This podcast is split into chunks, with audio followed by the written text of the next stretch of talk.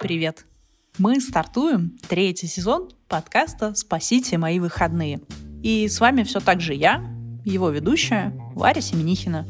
Последние несколько лет я руковожу платформой для организации событий TimePad. С нами работают люди из креативной индустрии, которые создают крутые события и делают жизнь других ярче и интереснее. В этом подкасте мы поговорим о том, как монетизировать свой креативный контент и превратить страсть к любимому делу в успешный бизнес. Каждую неделю я буду рассказывать об одном трендовом увлечении и приглашать в гости людей, которые за ним стоят.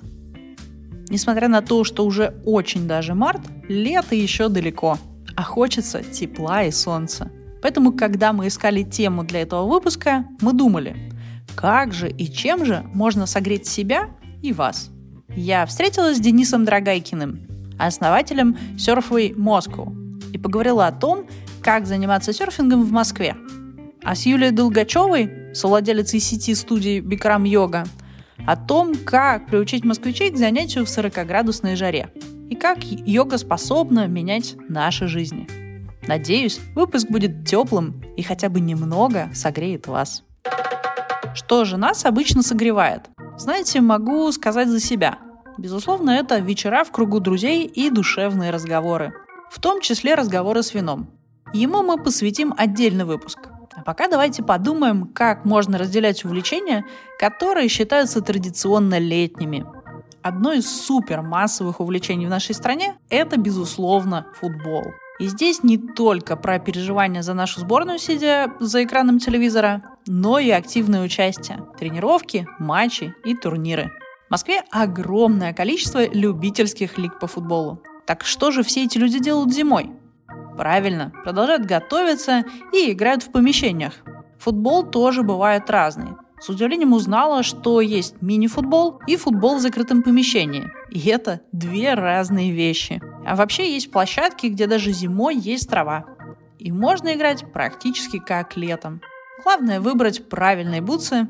Они тоже нужны разные для разных площадок. Удивительный и дивный мир. Любители триатлона тоже зимой времени зря не теряют. Нет, они даже не только ездят в другие страны и участвуют в состязаниях, они еще и участвуют в индор-триатлоне. Что это? Это, по сути, все те же упражнения, но в помещении. То есть бежишь ты на беговой дорожке, плывешь в бассейне, и где-то там еще есть велостанок. Кто считал, что бегать на беговой дорожке скучно? Ну вот, можно поинтересоваться у этих ребят, как они сохраняют концентрацию и что их в этом привлекает. Кажется, этот формат совсем недавно появился в нашей стране. Но с длиной нашей зимы и развитием движения триатлонистов, думаю, будет пользоваться немалой популярностью. Если мы уж про тему согревания, то, думаю, после таких дистанций очень и очень тепло. Какой еще активностью наполнена наша летняя жизнь? Думаю, многие вспомнят про греблю.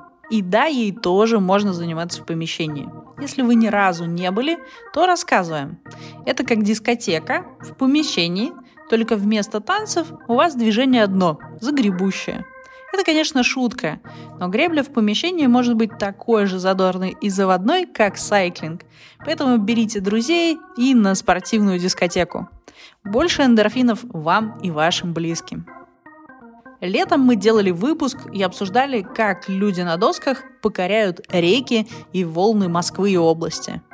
Отечественные серферы не дремлют. И сейчас путешествуют по миру в поисках волн, тренируются и встречаются в Москве. Мы поговорили с Денисом Драгайкиным, владельцем самого первого серф-клуба в Москве. Что так привлекает серферов и стоит ли бояться акул, и о том, как выглядят люди, увлеченные этим делом. Как получилось, что, ну, наверное, вообще как э, с вами случился серфинг, почему он так привлек, чем он оказался интересен? Серфинг я пришел совершенно, ну, типа, неожиданно для себя. Я занимался долго, катался на сноуборде, э, очень много лет, и мне это очень ну, нравилось.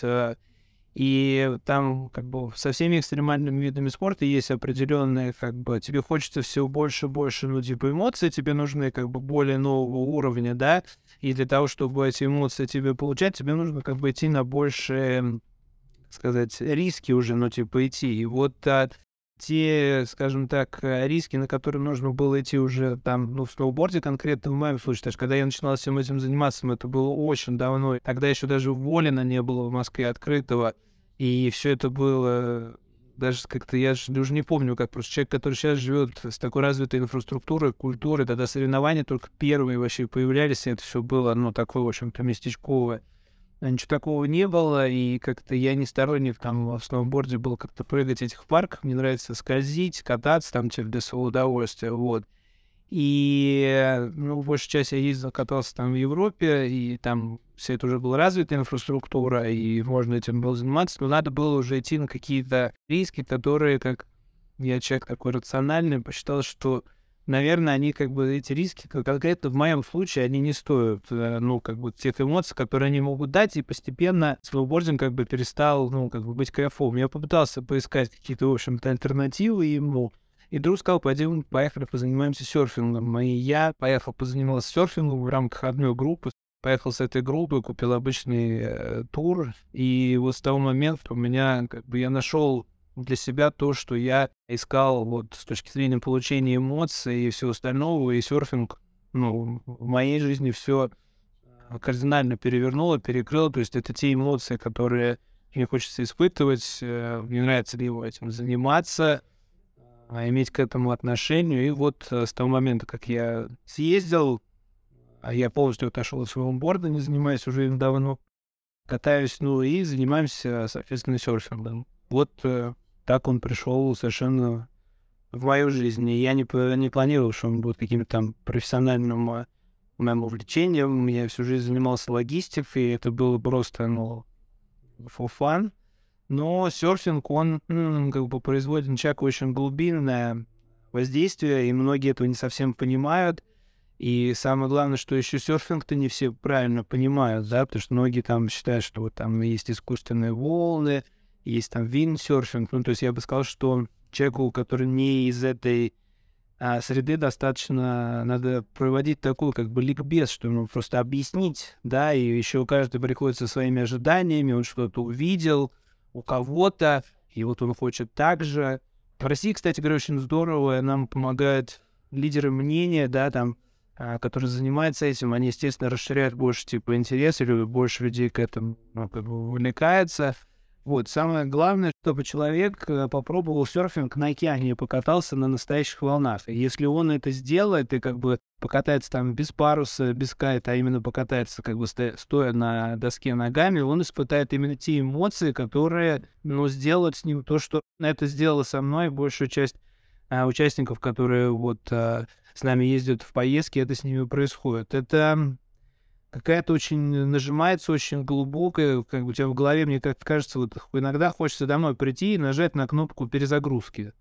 И вот ты пытаешься эту кнопку перезагрузки как-то по-разному нажать. И вот мне кажется, что серфинг — это возможность э, не просто перезагрузки, а очень глубокого ресета твоих эмоций, мыслей и прочее. И возможность, эм, знаете, как, как будто ты все даже относимся к этой фразе «бегать как белка в колесе», все бегут, бегут, бегут, но все равно продолжают бежать медленно, а из-за того, что ты выходишь, смотришь на свою жизнь со стороны, многие ребята, возвращаясь и позанимаясь серфингом, принимают очень важное для себя решение. Кто-то меняет э, в корне там, чем он хочет заниматься, или наоборот, приезжает тем, чем он занимается, с новыми мыслями.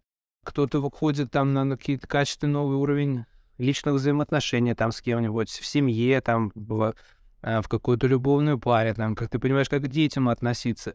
И это происходит по такому большому количеству факторов, почему это происходит. Мне кажется, что серфинг, многие воспринимают его это с точки зрения красивой картинки, так и есть, да, очень сильной эмоциональной перезагрузки, ну, типа, да, так и есть. Физические нагрузки, знакомство с интересными людьми, новый мир, да, все так и есть. Но на самом деле самое главное, мне кажется, задача, которую решает серфинг, он тебя как бы ставит в нужное русло и помогает тебе сделать паузу, понять, что тебе действительно нужно, и самое главное, почувствовать самого себя. Ну, то есть ты чувствуешь социальные сети, как ты выглядишь в социальных сетях, как люди себя чувствуют в социальных сетях, какие-то навязанные интересы, стереотипы, желания и все остальное. А тут ты как бы вот чувствуешь, кто я, что я хочу, Вот, видите, какой я ушел там, ну, типа, философию, но просто и все это самое главное происходит для того, чтобы а, испытать эти чувства. Многие там говорят, что типа, я не хочу серфингом заниматься, наверное, там это нужно быть там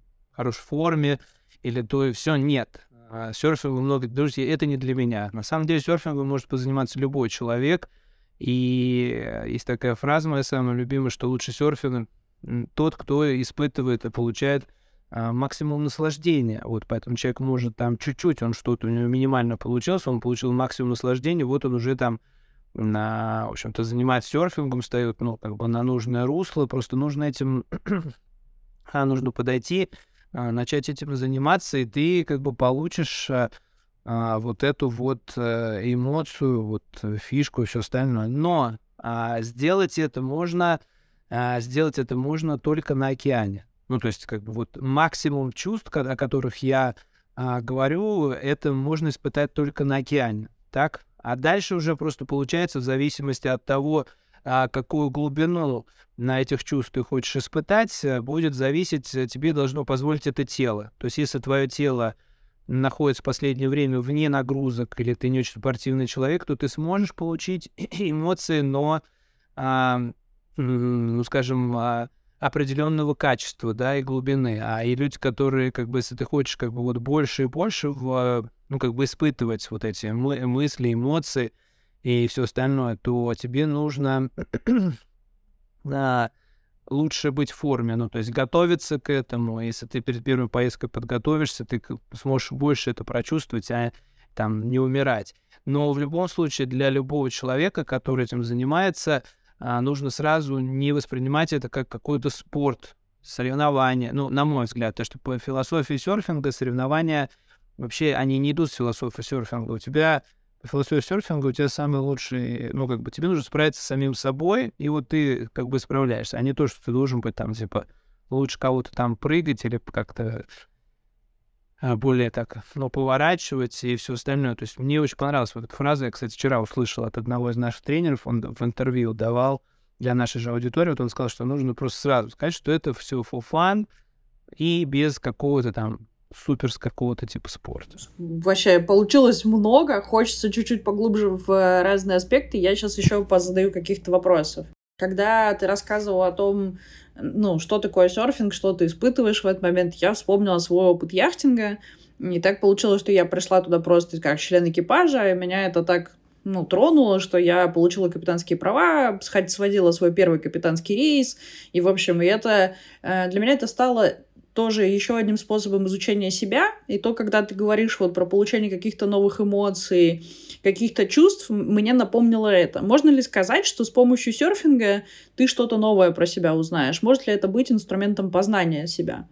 Однозначно. То есть ты, я, кстати говоря, что тоже пробовал один раз э, яхтинг, и если бы я бы, ну, то есть если бы в моей жизни не было бы серфинга, ну, если бы я его не протащился бы, да, от этого, я бы, наверное, занимался бы яхтингом. И если вот когда мое тело мне уже перестанет позволять это делать, я, наверное, и займусь этим яхтингом, поэтому то, что ты говоришь, а, я прекрасно понимаю. Да, ты а, понимаешь, там, ну, может быть, я как-то грубо скажу, там, из разряда, ты истеричка или ты не истеричка, да, то есть ты можешь трезво оценивать, ты все-таки заходишь в воду, это серьезно, а, ты можешь трезво оценивать ситуацию, внимательно слушать тренера, а, ориентироваться в каких-то изменяющихся погодных условиях, да, а, как ты реагируешь на то, что у тебя не получается, насколько ты сам себя начинаешь насиловать, вот у меня это не получается, хочу, хочу, хочу, насколько ты можешь, умеешь это там ну, типа, отпускать. Ну, то есть, насколько ты а, владеешь с собой и кто ты на самом деле не в плане социального статуса, да, а в плане какой-то такой вот очень большой комплексной на сущности, кто ты такой, серфинг тебе однозначно поможет это, ну, понять. Но если это сможет понять тот человек, который хочет это увидеть, потому что многие приходят, они хотят а, индустрия серфинга работает таким образом, она каждому дает то, что он хочет. Кто-то хочет красивую фотографию, берут досочку, одевают а, минимальный по составу ткани купальник, с ним фотографируются, там специальные операторы делают классные фотографии на волнах, на этом все заканчивается. Но если ты человек, который как бы не хочешь какой-то там соци... просто картинки, а хочешь какой-то, ну, типа, сути и разбираться с тобой, вот он тебе даст. И серфинг — это увлечение на всю жизнь.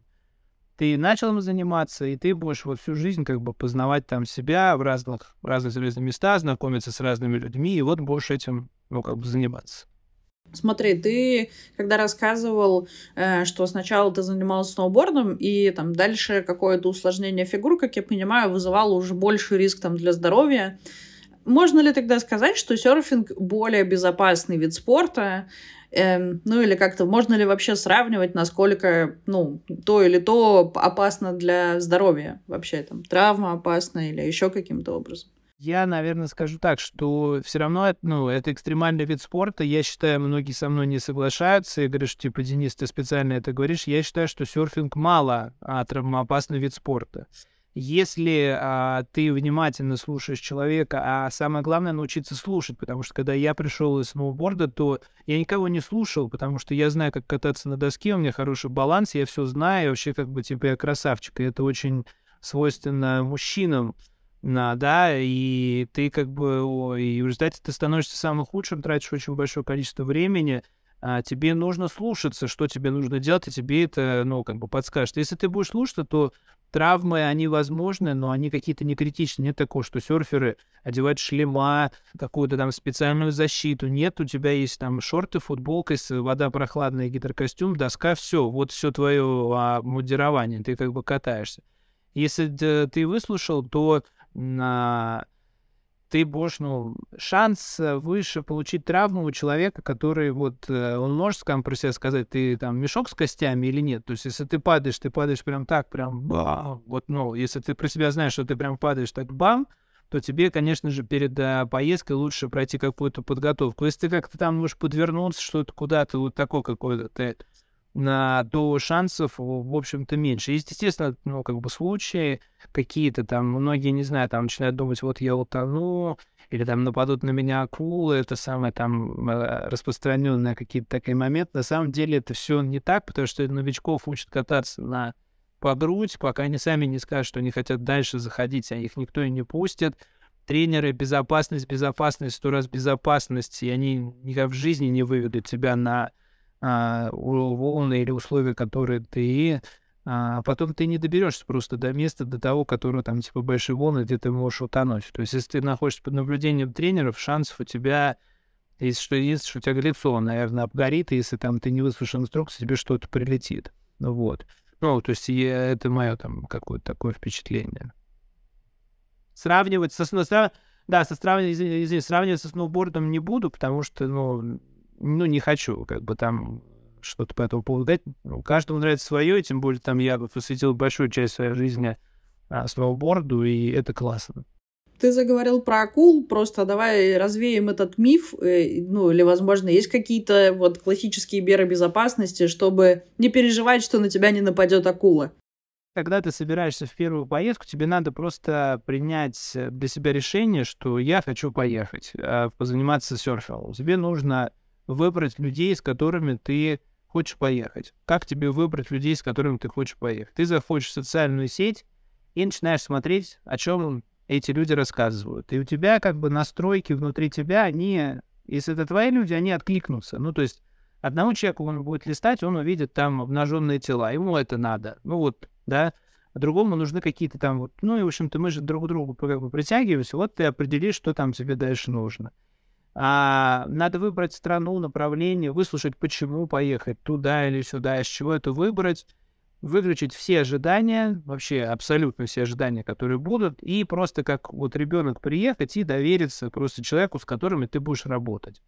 И если ты сделаешь так, то тогда с тобой не будет никаких ни акул, ни неоправданных ожиданий, или что ты начинаешь людей, которые из этой области чему-то учить, что вот они должны тебе были бы сделать так, я не знаю, или там вычитывать договор, что вы должны там что-то были там предоставить это или не предоставить это. Потому что люди, которые занимаются этим профессионально, занимаются много лет, естественно, обучение идет в местах, где нападение акул э, не зарегистрировано там, я не знаю, не то, что там в прошлом году не было, и на прошлой неделе не было, а когда десятки лет не было.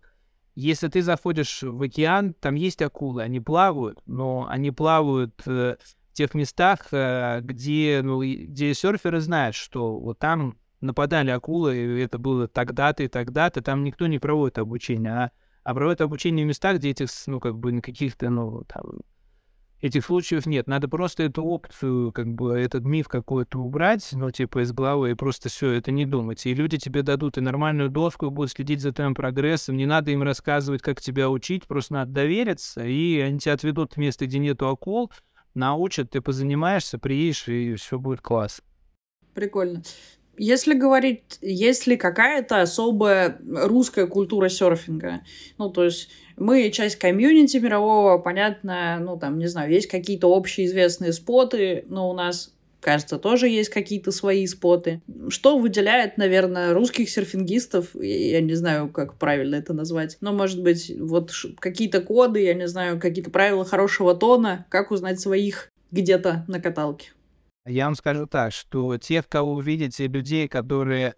Вот, вот э, мы же все время взаимодействуем с нашими коллегами по серфингу из других стран, и они все время не понимают, как нужно работать с, э, с группами русскоговорящих. И я им объясняю, что это как бы целая другая культура, и вы ну, понимаете психологию людей, вы не сможете с ними работать, потому что они привыкли к определенному накату, как должны работать э, группы с Запада, да, ну, западная, там определенная западная культура, а как бы здесь речь совсем другим менталитетом, и как бы наши ребята, они хотят вот от отпуска просто максимум отжать. Ну, то есть, знаете, вот они приезжают, и там типа в сутках 24 часа, и вот все 24 часа должны быть наполнены. То есть они катаются с утра до ночи, на экскурсии ездят. Ну, это если говорить там про туристов.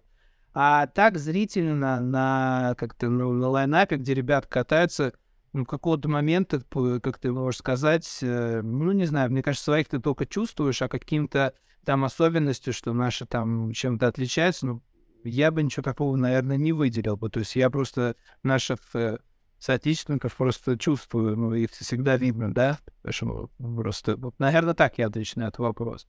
Ну, а в целом культура серфинга в России сейчас переживает большой бум, а, вот, и э, эта культура была, естественно, занесена к нам извне, приехали первые ребята и катались. Сейчас э, больше всего в России качает Камчатка, ну, то есть это сейчас самое популярное направление, и это Тихий океан, и там волны, снимаются фильмы, которые знакомят человека с культурой серфинга, их появляется все больше и больше, они такие становятся более эпичными, то есть ты можешь посмотреть истории.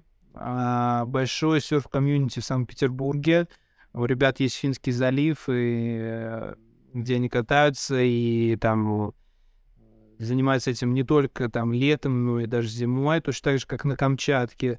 А, последнее время стали еще чуть-чуть начинать э, движение в сторону Курил. Там все чуть посложнее по логистике, по всему остальному, но тоже в летний период.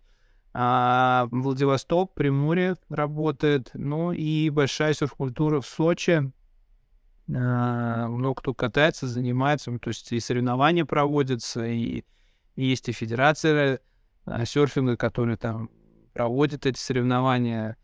А, хотя в России это все сложно, потому что ну, у нас не такие условия идеальные, как э, в других точках мира, но все равно движение есть, и интерес растет, да, и люди этим пользуются. Ну, все, в общем-то, э, развивается. То есть, когда-то иностранцы приехали, покатались на досках, и наши а, камчатские сноубордисты увидели это, обалдели, они даже не поняли, как это что такое может быть, взяли доски, долго сами пытались научиться кататься, у них не получалось, но долго, то есть они не понимали, как это делать, но постепенно, шаг за шагом научились, и камчатская э, сноуборд-школа, тусовка вся постепенно перешла в, в серфинг и стала заниматься тем и тем, и вот, ну, на мой взгляд, оттуда это все начало как бы, ну, типа, развиваться, и ребят стали кататься, там появилась и школа, одна, вторая, и постепенно все это распространилось, и больше энтузиастов, и сейчас ты можешь больше приезжать в какие-то там локации, не знаю, там в Дагестан,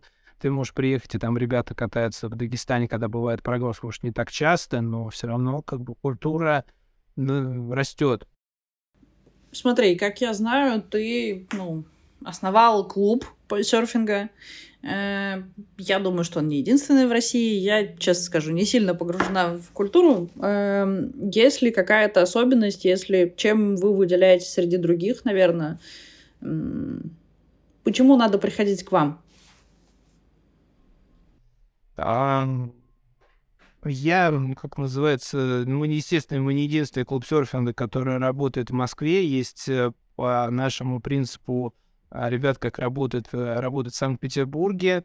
А здесь важно разобраться в понятии клуб серфинга. То есть есть некоторые а, организации в Москве, которые тоже назвали, что они клуб серфинга. Но, как бы, по сути, они таковыми ну, не являются клубами серфинга. Клуб серфинга — это а, сообщество людей, объединенных а, идеей, культурой вот, а, катания на океанских волнах, да, и это первое, второе, как бы культуре все, всего того, что связано с серфингом.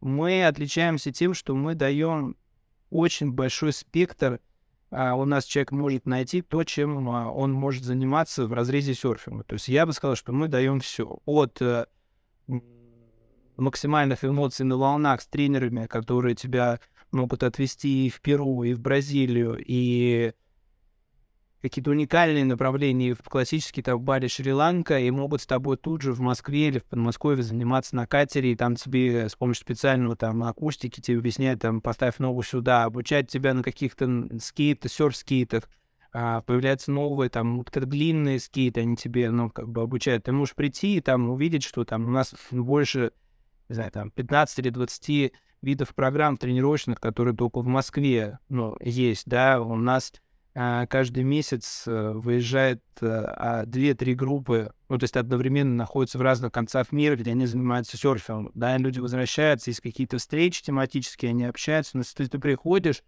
и ты находишь все на, в одном месте. У нас э, команда, которая, ну, я считаю, что самый ценный ресурс, который есть в Surfway, естественно, нам помогает Бог, и как бы он все это как бы мое видение, что он, ну, как бы все это направляет, но создана ком- команда, которая, которая все решают свои задачи. То есть у нас есть ребята, которые работают на океане, они из одной стороны перемещаются в другую, периодически бывают в Москве, есть ребята, которые работают в Москве, которые учат, а есть ребят, которые помогают отвечать на вопросы в офисе, есть ребята, которые занимаются социальными сетями, и большое количество там, кто нам помогает на фрилансе. Кто-то там решает IT-задачи, кто-то помогает какие-то юридические вопросы решить. И вот как так все сложилось, то, что собралась сильная команда, которая, ну, как бы может выдавать эм, продукт, как мне кажется, хороший. Бывает, что нам, не буду скрывать, что а, бывают какие-то там, прилетают какие-то комментарии, да, бывают какие-то ну, непростые ученики, но мы всегда с благодарностью относимся. Вот буквально на днях тут девушка нам э, прокомментировала нашу деятельность, и э, мы с большим удовольствием взяли на доработку то, что она как бы сказала, что, ребята, у вас при заключении договора неудобно это, не предусмотрено, ну, типа, до, вот этот пункт надо бы доработать. Мы, естественно, ну, все сначала справились с эмоциями, потом говорим, да мы с радостью доработаем, и из-за того, что мы очень внимательно, не то, что мы там в всех сетях пишем, что мы такие красавчики, а именно из-за того, что вся команда настроена на то, чтобы какие-то моменты дорабатывать э, в свои, то, что нам ребята стараются подсказывать, ну, то есть нам все время там здесь подскажут, там подскажут, мы раз на карандаш взяли, и из-за того, что нам подсказывали, а главное, что, ну, и, и все растет. И просто по всем, кому ты не придешь, сейчас Surfway работает команда, которая очень любит свое дело и которая хочет постараться, чтобы у тебя получилось. И все очень такие отзывчивые и хорошие ребята. Вот. И я очень благодарен Богу за то, что а, эти все люди сейчас именно в данную секунду находятся в Surfway. Так, так здорово. Ну, э, мы тоже поблагодарим его, но я думаю, в этом есть э, большая доля и твоего труда, и усилия, в том числе вот как ты выбирал и отбирал, я не знаю, как э, ты создал такую культуру, к которой притягиваются эти классные люди, э, что их объединяет? Ну вот мы уже услышали, что, наверное, вот эта история с желанием разделить удовольствие от серфинга и показать другим, что это может быть классным, но, может быть, ты можешь назвать что-то еще, как вначале ты привлекал, возможно, команду, потому что, ну, культура была не настолько распространенной, да, и людей, увлеченных этим делом, было тоже не так много. Может быть, кого-то из э, стареньких э, членов команды захочется отметить и как-то вспомнить, что вот мы такие штуки сделали или там так долго вместе работаем уже. Я скажу, что на твой вопрос я отвечу так, что Surfway — это, условно говоря, некая физическое воплощение там, типа, тех эмоций, мыслей, которые находятся внутри меня. Это когда, как, ну, типа, мысли не только не меня, а а команды, да, ну, то есть когда мысли, направления команды, вот все, что обсуждается, находится внутри наших чувств, когда они приобретают какую-то форму. Вот все, что находится внутри нас, оно а, приобрело форму в, в формате того клуба, в котором мы сейчас а, все находимся, ну, команда Surfway. И а, здесь а, ты как бы просто пытаешься это сделать, как бы ты хотел для себя, ты пытаешься это сделать, как это должно выглядеть, а, как бы ты, ну вот, скажем, а, я реализовал, постарался реализовать идею такую, что когда я попробовал серфинг, я захотел им заниматься. Тогда еще, это было 10 лет назад, я еще тогда давным-давно занимался а, логистикой, но я искал уже способы выхода из этого, потому что ну, мне уже надоело этим заниматься. И выхода есть, в общем-то, два. Ты можешь делать дауншифтинг. Дауншифтинг заключается в том, что ты а, уезжаешь на океан и катаешься там, занимаешься только типа этим. Я решил сделать дауншифтинг в Москве, то есть я действительно вышел через несколько лет ну, из логистики, но мне не хотелось уезжать, мне нравится жить там в Москве, мне нравится ну, Россия, да, а, мне нравится ну, здесь, но мне нравится на волнах кататься, то есть мне нравится уезжать, приезжать, и мне захотелось, чтобы а, здесь, в Москве, ну, была какая-то инфраструктура, возможность а, ну, как бы чувствовать себя серфером, заниматься серфингом, все, что с ним связано, находиться, типа, в этом, в этом, но не находиться на, на типа, на океане. И просто эта идея месяц за месяцем, год за годом, она реализовывается. Вот и все. То есть это просто ну, клуб людей, которые живут в городе, ездят э, на океан, катаются на волнах, занимаются смежными видами досочных видов спорта, общаются между собой. И вот эта идея реализовалась, а, а если брать там с точки зрения а, построения бизнеса, это просто идея попала и оказалась востребованной людьми. Вот и все. Думаю, тепло создается еще и от камерности и уюта событий. И хотя просмотры фильмов под открытым небом и большое число кинофестивалей будут проходить позже, уже сейчас можно насладиться магией кино. К примеру, 1 апреля можно попасть на специальный весенний показ от кинофестиваля короткометражных фильмов Short Shot Fest. Организаторы собирают самое интересное из короткого метра из Бельгии, Испании, Италии, Франции – и, конечно, России. И показывают вместе. Кинотеатры с пандемией ушли из нашей жизни. И это хороший повод вернуться в кинозал. Наверное, книги для меня являются такими же теплыми и притягательными, как кинопоказы. Летом я их читаю больше всего. Люблю сесть на солнышко, запастись клубникой и насладиться временем наедине с сюжетом. К чему это я все? К тому, что кажется, это у меня такая аномалия – а люди все же читают книги в более холодное время года. Сейчас проходит, кажется, максимальное количество встреч книжных клубов, и потому вы можете присоединиться к ним и обсудить прочитанное.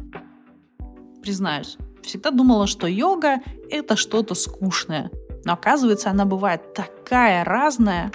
Бикрам-йога – одна из разновидностей, которая была основана индийским мастером Бикрам Чайтхури – он создал свой собственный вид йоги после того, как травма колена поставила под угрозу его карьеру. Бикрам считал, что высокая температура, приближенная к климату Индии, помогает ускорить процесс регенерации.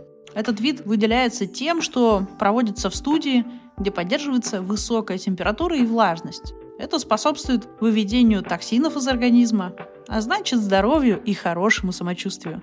В этом выпуске нашего подкаста мы поговорили с Юлией Долгачевой, соосновательницей первой студии Бикрам-йоги в Москве, о том, как меняется жизнь с постоянными тренировками, а также чем отличается бизнес в Москве и Нью-Йорке.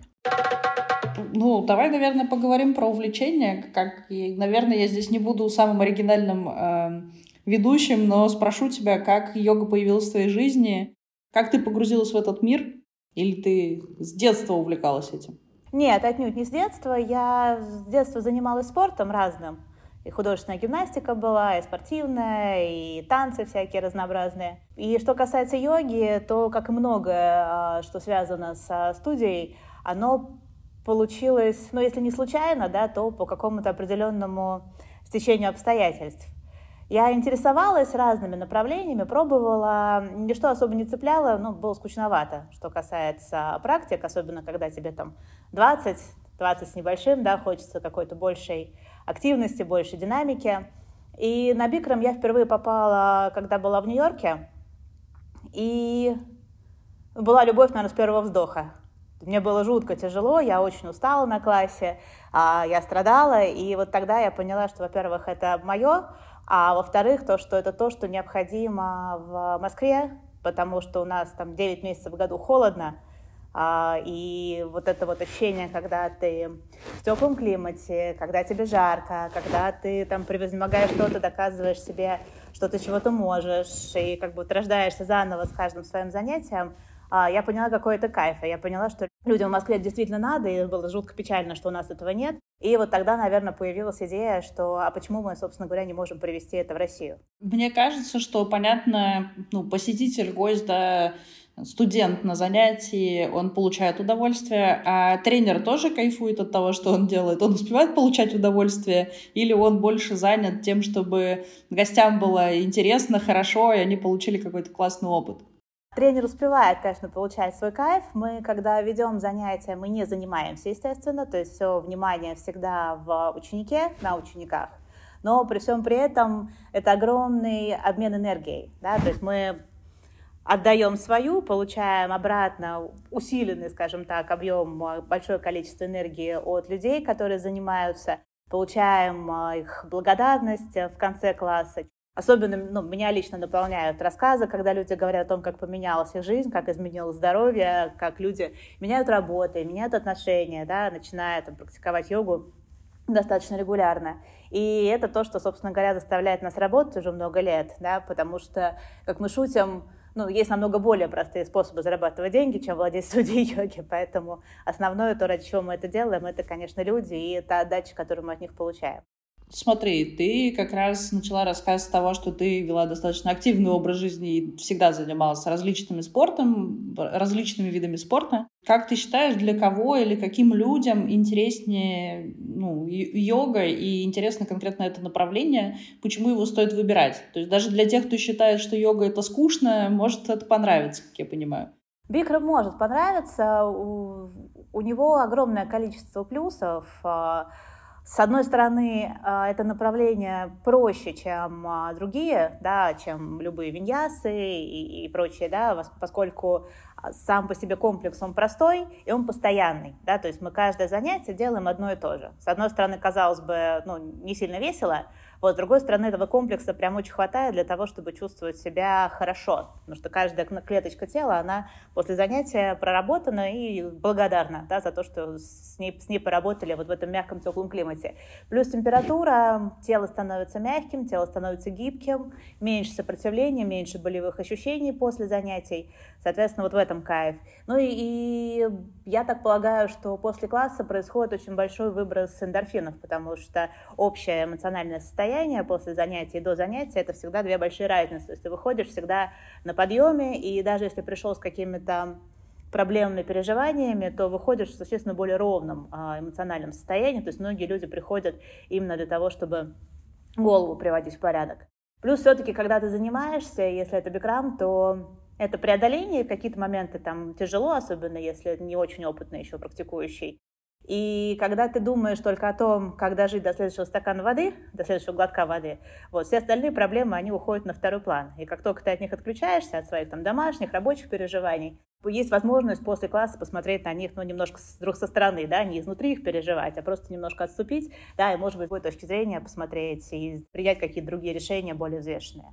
Просто ты говорила, что, ну, как при общении и вообще истории с людьми разные случаются, трансформирующие, да, что они там меняют работу, меняют партнеров, как-то вообще меняют свою жизнь.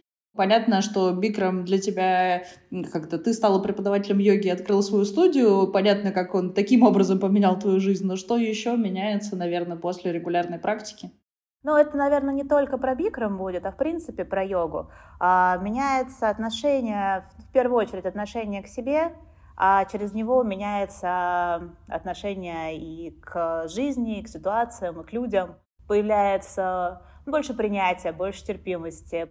Если мы говорим про бикрам, то за счет преодоления, проживая там какие-то моменты на коврике, проще потом на что-то смотреть в жизни, да, какие-то сложности, они уже не становятся прям такими нерешаемыми. У нас есть э, такие всякие трансформационные программы, типа там 30 дней челлендж, например, да, это 30 дней ежедневных занятий бикрам-йогой. Это на самом деле очень мощная программа, и как раз мы всегда рекомендуем, если человек на перепутье, если ему нужно сделать какой-то важный шаг, принять решение. Ну, мы не говорим сейчас даже про физику, да, сейчас говорим про такие более высокие материи.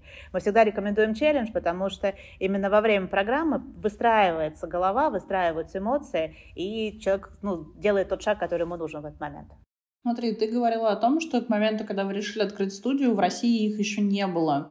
Сложно, ну, создает ли это какие-то сложности для поиска первых посетителей? Как вы рассказывали им про этот продукт, наверное, как приобщали и кто стал первыми посетителями? А, ну, это был 2010 год, да, это было давно. И маркетинг тогда был в таком, а, я бы сказала, зачаточном а, состоянии. И Первые посетители, ну, в основном это были, конечно, в первую очередь наши знакомые. И если вспомнить, как мы открывали первую студию, нам помогало просто огромное количество людей, причем потом стали нашими первыми клиентами, рассказали своим э, каким-то друзьям, знакомым и так далее. Соответственно, это было так. Плюс сарафанное радио очень быстро работало. То есть мы, открыв студию в июне, ну, где-то к сентябрю уже имели ну, достаточно большой пул людей, который у нас занимался. Как э, отличается продвижение продукта спустя вот уже там 13 ну, лет, получается? Как оно трансформировалось? Кто сейчас э, посетители, клиенты? Ну, я бы сказала, драматически отличается, да, то есть сейчас у нас есть э, маркетологи, сейчас у нас есть э, маркетинг-план на ближайший год, у нас есть план событий, у нас есть каналы продвижения, у нас есть бюджеты на продвижение, опять же. А, поэтому, да, то есть сейчас как бы это уже ну, относительно взрослый маркетинг, а, по крайней мере, полноценный, да, для там, студии йоги. А, тогда это было на коленке, это было по наитию. У нас маркетинговое образование а, высшее, но при всем при этом, да, это тоже там начало 2000-х, и ну, мне кажется, тогда еще о маркетинге в России тоже было представление такое очень приблизительное, да, то есть сейчас больше о нем знаем, мы можем и умеем.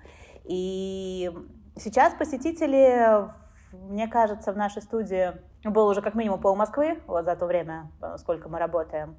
Это и молодежь, это и люди зрелые, и люди бизнеса. Ну, если смотреть по базе, да, то за все время работы через нас прошло больше 50 тысяч человек.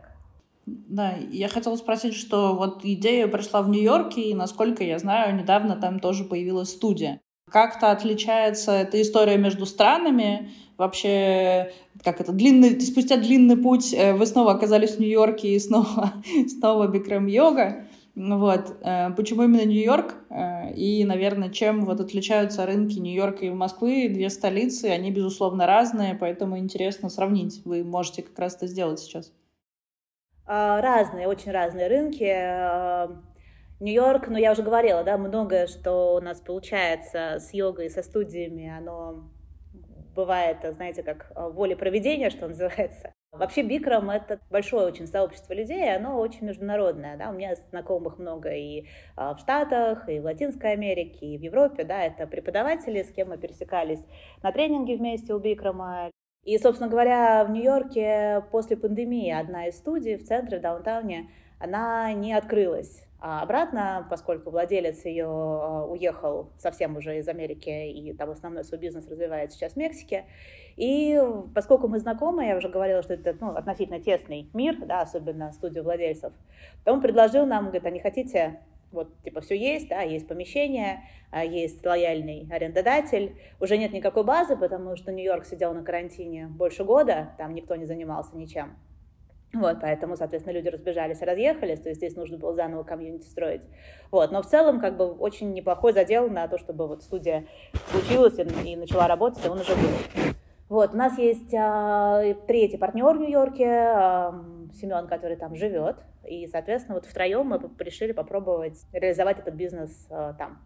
Студии там уже год, в январе было, да, ровно 12 месяцев, как она открылась. И студия успешна, она развивается, там появляются новые преподаватели, и усиливается расписание. И вообще в Америке, конечно, проникновение именно спорта в жизнь людей, оно намного более глубокое, чем в России. То есть даже если мы берем Москву, то все равно количество людей, занимающихся спортом регулярно, у нас, ну, не знаю, в разы, мне кажется, меньше, чем в США.